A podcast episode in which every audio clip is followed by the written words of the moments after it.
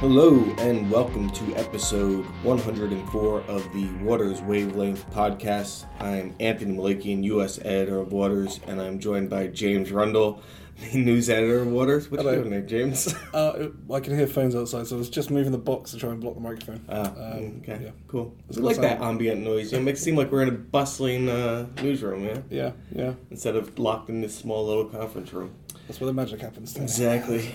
So, today we will be discussing um, James's artificial intelligence uh, feature that just went up today, Friday, the 13th, 12th. What is it? 12th? 12th. yeah. 12th. Okay. Almost worked. Yeah. And uh, we will also be quickly discussing the SS&C uh, acquisition, now full acquisition of DST.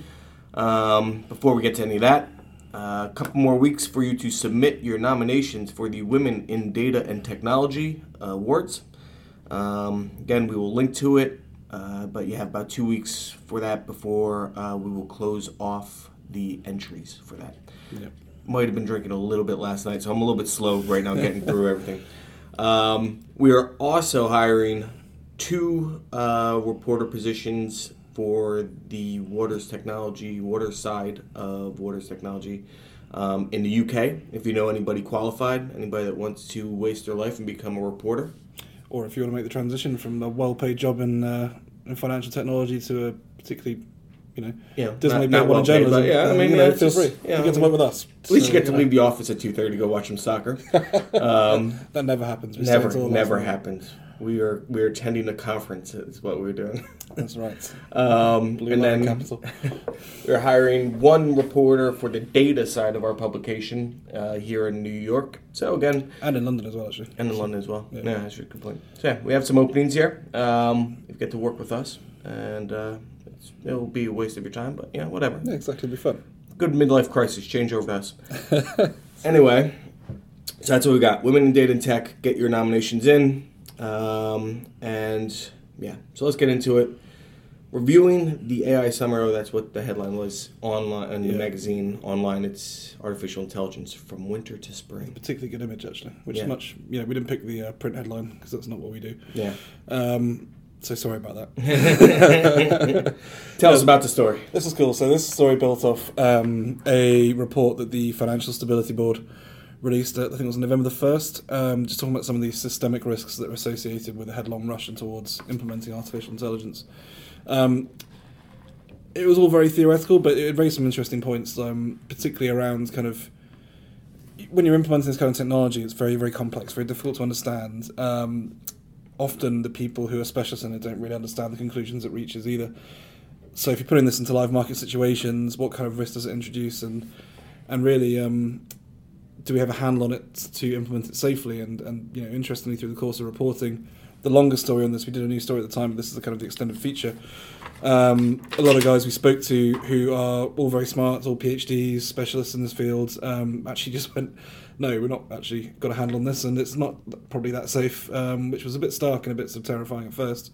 Um, and there were some really interesting points raised, really, just um, not only about the inscrutability of the, the machine learning algorithms uh, and the way they might interact with each other in stress market conditions, but also talking a little bit about um, how a lot of these places are using common tools with each other. Uh, so you have sort of scikit-learn, you have Google's TensorFlow, um, which are providing the base for a lot of guys who aren't necessarily full-on data scientists, but have an understanding of mathematics and can yeah. make stuff on it. So you know these are the tools go out and play.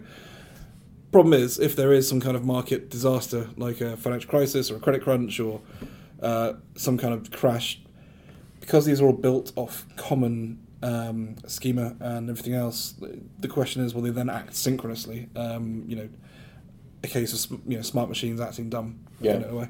Uh, and we spoke to a couple of people. Elliot Noma from Garrett Asset Management has some good points to make on this. Um, a few other CTOs from banks we spoke to as well. a lot of whom didn't want to be quoted, but nevertheless uh, raised some interesting stuff. Yeah, I think that um, one of the interesting things uh, that Elliot said. Um, so, it, this, so this is him. This is Elliot speaking here. He says uh, that they're basically encouraging uh, analysts to gravitate toward a common set of models, so like your TensorFlows, Um, these models could act synchron- synchronously. Synchronously, Yeah. Once market conditions are outside their Something in my mouth. I'm going to shave my tongue. Even if we do not get to the point of monopolies for AI providers, we may already be at the point of having de facto monopolies on the methods and approaches we use to create new models. Yeah, Smart man, Elliot. Yeah. Uh, Um, it really does create these interesting questions. So now the regulators, you have like FSB trying to go at this, but everybody, the other regulators seems like people are like, ah, we're not really sure yet. We don't understand it, and it does seem Yeah. like they they don't have the manpower right now with all these global regulations going through and everything like that. It doesn't seem like this is something that they necessarily have the manpower to start hitting on. They, they, so you talk about these black box models that you know some people are starting to be you know uh, concerned about, but nothing's really there's no real formal committee or anything Well, I like thought this, this is the interesting point, and this is why I wanted to take it forward into a feature rather than just leaving it as a news story. Was you know, the FSB has its perspective. The FSB's job is to monitor things from a systemic point of view, but I wanted to know kind of what the regulators actually on the ground thought Yeah. about it. Uh, so um, I and, and and you and Agalos and everyone else contribute to the article. Went out and spoke to a bunch of people. Um, Steven Maijoor, and also actually, sorry, just to wind back a little bit. When I was reading the FSB paper, uh, I was struck with how similar the language was and the way they were phrasing the risks um, to when I was reading about algorithmic trading a few years ago. When they're talking about how, oh, you know, algorithms are now controlling the market, and what happens if they have herd behavior, or how they're going to interact with each other, and will they bring things down, and Mhm. you know, will they glitch and that kind of thing. And it was almost exactly the same kind of arguments being replayed again. Um, so, and in fact, actually, when we spoke to Steven Maijoor from ESMA, he pretty much pointed that and said, "Oh yeah, we've done this before. You know, Yeah. with the algorithmic stuff. So if we need to intervene, we'll intervene." But um, it was interesting to hear from the FCA actually, who were just saying, you know, if we try and delve too far into this, at which point are we doing our responsible job as regulators, and at what point are we um, actually inhibiting the development of technology? Yeah. I personally don't think that's a sensible approach to take. I think people have been a bit burned by regulatory attempts to delve too far into this before. So the SEC took a lot of flack for its source code provision, Mm-hmm. um, which was in, was that in Reg SCI or was it? Uh, reg, uh, uh, no, no, Reg AT. Reg AT, sorry. Um, and also ESMA took a lot of flack as well for its automated trading provisions in MIFID 2, and there's been a big cat fight about simulations and all the rest of it like that as well. So I suspect it's a case of regulators going, hmm, we've been down this road before. Like, to what point do we want to start regulating processes rather than and tools rather than activities? You know, Yeah. what's actually our goal here? To, but then again, as the market becomes technology, which we hear at every conference, day in day out, banks Just saying, ask guys at risk.net. just ask guys at risk.net. um, you know, everyone says the market is now technology. Banks are now technology firms. So, you know, at what point is it indistinguishable, or should it be a case the regulators should take a I mean, you're always, you know, because you're bleeding heart lefty, you know, and Mm. I'm more on the, you know, hate all people conservative, I guess. But you pick up Uh, yeah, exactly, your yeah. shotgun? Yeah, exactly, yeah. um, I don't believe I, the regulators are not equipped right now to handle AI machine learning. I don't know, man. I mean, you know, look at the SEC and and the dozens of data scientists they've hired, especially in OC. Um, they're getting better. It's- it's going to require a lot more investment and you know i i they will always be playing catch up on this Yeah. and they don't have it, it, will, it will require more money being fed into them That- maybe that creates where the industry has to almost create a fund to be able to hire some talented people. But also if you are an elite data scientist if you are the best of the best when it comes to this you're going to go work for a regulator? Yeah, you're going to There's go work no for a bank that's going to give There's you a multi-million no bonus, for sure. And and look, I mean, this is the problem, right? I mean, regulators just can't keep up with it. And I wrote a column about this um, earlier this month, uh, just talking about how the regulatory process isn't set up to deal with this kind of situation. We have emerging technologies that usually take a long time to be accepted because we have this this common saying in the financial industry that you know things take time and it moves glacially. Actually, it doesn't. Like you know, technology when it's has a proven use case goes pretty quickly into Yeah. development. We've seen this already. AI isn't just theory; it's being used Oh, yeah. in uh, surveillance, being used at risk management for liquidity risk measures. It's being used on a post trade basis in settlement and clearing and reconciliation and reporting. Sure. Um, so that begs the question. Then maybe I don't know. Like the FSB paper, I think, was concerned more with what happens when AI and machine learning and everything else gets into the mechanical process of trading itself. So you have algorithms creating algorithms to trade and get around stuff, Yes. execute orders and that kind of thing. Not necessarily the middle and back office processes that it's being used in now. and I personally don't see a future where, in the near term, where AIs will start trading on their own cognizance, right? You know, I mean, everyone always says that the fusion of human and machine is better, and you have AI trading assistants, but maybe not you know, Yeah. AI traders.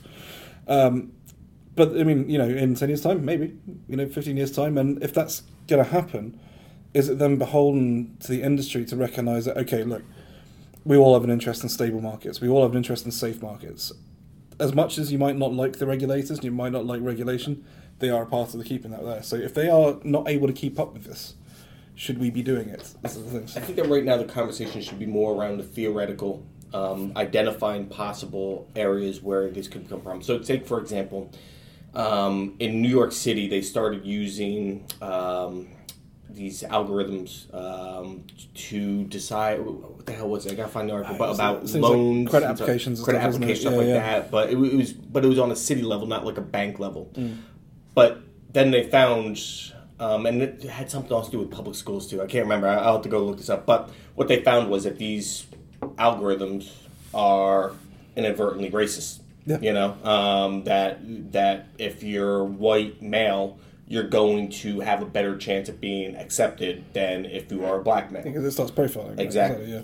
Um, and so, what are those kind of instances that can be created in trading and finance? And understanding, I think, first, where can things go wrong before they start legislating what we are worried about? Because I think that the worst thing that can happen is them over legislating something they don't fully understand and for something that hasn't happened yet, for something bad that hasn't happened yet. I think that, that those are always a concern whenever I start hearing regulators talk about it. It's like when Al Franken, before you know he stepped down, he started talking about uh, you know we need to start legislating overlooking Facebooks and Googles and Twitter, all these social sites and all these places people get information because they're disseminating false information. So, listen, it's just a public company is all it is. You, I don't want my regulators starting to knock on their door saying you're I don't agree with what you're doing here. is, you say that, but then again, coming back to the algorithmic trading argument, everyone said the same argument. As well, saying you don't need to regulate this. You're talking about things that can never happen. We test our algos, we rigorously test them, we simulate them, and everything. There's no way Mm-hmm. that a big company will be taken down. Knight Capital happens, you know. But you see, and to me though, that's just Knight Capital screwed up. Mm. They lo- they ended up it, it cost them severely. it cost a lot of people. Um, a lot of it people, cost a lot of went, people so, exactly. yeah. There are the market in that case kind of worked, and then we and you do learn from when something bad happens. Now there are circuit breakers, you know, that are in place, and that brought that about. And that's, Kill it's, switches it's and all better. Kill switches, yeah. Yeah.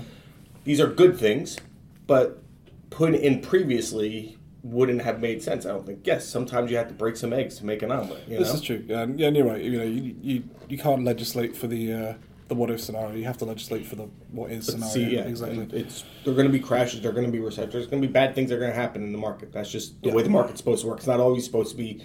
I mean, right now we're in this irrational exuberance where the market just keeps on skyrocketing up, and you know, at some point there's got to be a comeuppance. Exactly, but what yeah. will cause it? Who knows? And then we'll have you know our Dodd Frank Part Two come out, you know, Yeah. or MiFID Three come out, stuff like that. And you're right. I mean, there are probably bigger systemic concerns to be worried about than things like clearing houses and you know derivatives Yeah. markets and AI going. Yeah, the Bitcoin And stuff. When the regulators are just kind of being like, "Ah, what the hell can we do?" and they're just kind of throwing their hands up, that does concern me a That's little bit here. exactly. Yeah. Um, but yeah, and also I think uh, towards the end of the article, um, tying into this point that we're talking about now, actually, I spoke to Brian Martin from Sapient Razorfish, and he said, uh, you know, you have to understand you're dealing with very smart people here um, who aren't necessarily cut from the same cloth as you know. This isn't the front office alpha generating trader who's developing this. This is a data scientist who is used Yeah. to working within a scientific community with um, safeguards, you know, the scientific process and everything else as well. And he said people already recognise these problems, and there's already sort of becoming a, a, a, kind of like an unofficial scheme of behaviour around how to use. Well, it. even in the AI community, right? That they are now starting to. You have guys like Elon Musk, stuff like that. They're talking about responsible build, you know, responsibly building AI machine learning, and that there are these kind of communities that are coming together mm-hmm. in the general field overall to try and make sure that we, in a responsible way, build out these kind of tools and don't just unleash them on the world and then have some horrific negative consequences that develop from it. So that is already happening, and that makes sense for it to happen because you know, finance will always be ca- playing catch up to the world at large. You know, um, when it comes to AI, and machine learning, and these kind of Sure. techniques, right? Yeah. So again, I think that the regulators, and I and I agree with the point of the article. I mean, if if in a perfect world, you would actually have top notch, you know, people fully understand machine learning, AI, working at the regulators, at the CFTC, SEC, whatever have you. That's just not going to happen. So I think that being cautious toward anything, any kind of rules, you know, you don't want to stunt innovation for no unnecessary reason. No, uh, and yeah, it's not like you can second Morgan Stanley's quant unit to help you out. So it's uh, yeah, like that. No, a good yeah, it's, word. it's a good word. I like it. Mm. Doesn't look very good in print though. It's always Mm. better spoken. Mm. So, It sounds good. Uh, Off of a British tongue, I don't think I could say it correctly. no, no, you sound like an idiot. Well, I sound like an idiot Uh, anyway. more of an idiot. Uh, yeah. so, um, James's story online: uh, artificial intelligence from winter to spring. Oh, why you? What is the AI winter for those who don't understand? Oh Just yeah, really winter. quickly. Yeah. So um, uh, one of the key points about AI um, is that none of this is actually particularly new.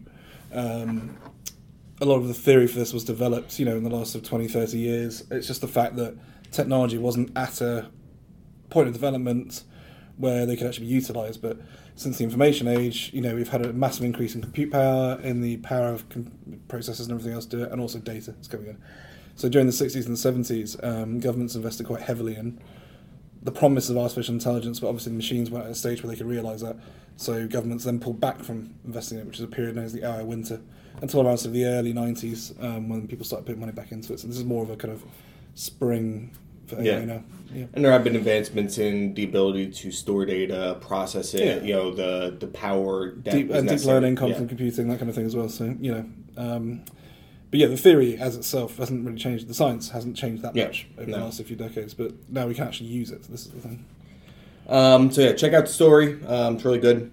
And um, so then the other big news thing from this week um, was SS&C uh, Yep. continu- continuing their global domination of uh, buying up. It doesn't stop, does it? I mean, Yeah. it's incredible. Over forty-five acquisitions they've done since the Wow, company. 45. That's a lot of companies that have been bought. Incredible. Um, so we first we first noticed that something was up with uh, DST and SS&C, we were looking at the analytics for our website, and we were just like, "Why the hell have we got hundreds and hundreds and hundreds of hits on this like news story from 2014, which was uh, SS&C buying DST Global Solutions?" Yeah. And um, we just like, but all of these guys are from DST, so what's going on here? Are they being sold? And then we, of course. It was a story that was four years old, so we forgot that there was another part of DST that you know hadn't Yeah. been bought as well. And like, oh yeah, shit, okay, they bought that. um, quite phenomenal, really. Just, I mean, the level of work that goes in in any company for making a big acquisition and integrating it. Um, it generally lasts for years. It's not always successful as well, but SS&C seems to have this machine that just kind of keeps buying these big scale acquisitions. 2014, Yeah. 2.6 billion dollars, the acquisition of uh, Advent Software. Yeah. Now you talk to people like Rob Rowley, and and that, uh, and you'd never know that they weren't always part of SS&C. It's, it's quite phenomenal what Bill Stone's done actually with that company. Um, biggest fund administrator in the world now. Uh, on the technology side, one of the biggest um, providers of buy-side technology. I mean, Yeah. maybe maybe only rivaled by people like Charles River and, and maybe Yeah. you know, some of the. I mean, the acquisition of Advent was really huge for them. That was huge, to- for to- you know, they, and the also just the amount of money they put into it. They spend. Uh, when I was at SS&C Deliver in uh, in Chicago last September, they were saying they put 150 million dollars a year into R and D on their platforms. Yeah. And you know, I sat down with Bill Stone. and He said, you know, we, uh, since 2011, we put something like six billion dollars into our platforms. It's just no one ever comes close to that. But it's truly a giant firm. Um, I mean, I don't really have an opinion either way on, on their technology. But you know, you've got to respect the ability to just keep doing this year after year. Like last year, they made two acquisitions. The year before, they made three or four. The year before that, they made four or five. You know, it just keeps on going. So It'll be interesting to see because, you know, two years ago there was a ton of acquisitions. Last year was pretty fair, you know, acquisition market. I'll be interested to see what this year because we are kind of reaching the point of. I mean, how many more big acquisitions can there be? I mean, we really have consolidated a lot in this industry Oh, over the last few years. Yeah. Um, so it'll be interesting to see what 2008 holds from an M&A perspective. You know, do we have Yeah. any more blockbusters this year, or will it be a little bit more? All right, we're gonna kind of calm down on this. It'll be more about partnerships and stuff like that. Well, in my crystal ball, there's a lot more fintech acquisitions. There's a lot more companies reach maturity, um, and maybe some consolidation among service providers. Everyone's shifted to this managed service model, uh, Yeah. and now everyone's doing it. So there's a natural kind of like market for that to coalesce. But I think, but um, yeah, you're right. In terms of the big boys and the big chunky providers, like not that many left. You know, sort of, Yeah. yeah. Um, they're all either part of each other or parts of their parts are part of each other, and yeah, it's, yeah very. Yeah, yeah. be interesting to see going forward. Again, you know, it's it's not really surprising. You know, I mean, they already had you know DST, well, Yeah. the global solutions. So now to get DST systems makes you know Yeah, it allows them to expand into healthcare and stuff as well, which you know is a, a vertical that financial services companies increasingly are going into. yeah Um, so yeah, see where they go next and who they buy next. I think will be uh, interesting. exactly. Yeah, all right, um, so that's all we have for today. Uh, we got to kick off to go to another meeting. But um, if you have any thoughts on SS&T, SS&C and DST, uh, Mhm. please let us know. Um, and is there anything else going on in the industry? uh, a couple of stories we're working on. Um, our reporter Mia David is working on something to do with the cap this week. So. If you have any inside knowledge about just what the hell's going on with the cap, please do get in touch. You know, we're happy to, to chat to you. I'm doing something on um, MIFIR reporting and what's going on there, and maybe some perhaps problems that are happening with the volume of data. So if you have any information, again, please do get in touch. So, Mhm. yeah. Well, again, get your entries in for Women in Data and Technology Awards. Uh, it's going to close in about two weeks, I think. Um, but until next, oh, next week we'll have a special guest. Yes. Uh, should have a special guest, assuming nothing falls through. Mhm. Um, a familiar voice for many of you if you listen to the podcast regularly. Um, so tune in next week. Um, but until then, have a good weekend and happy Martin Luther King Day. Bye. everyone.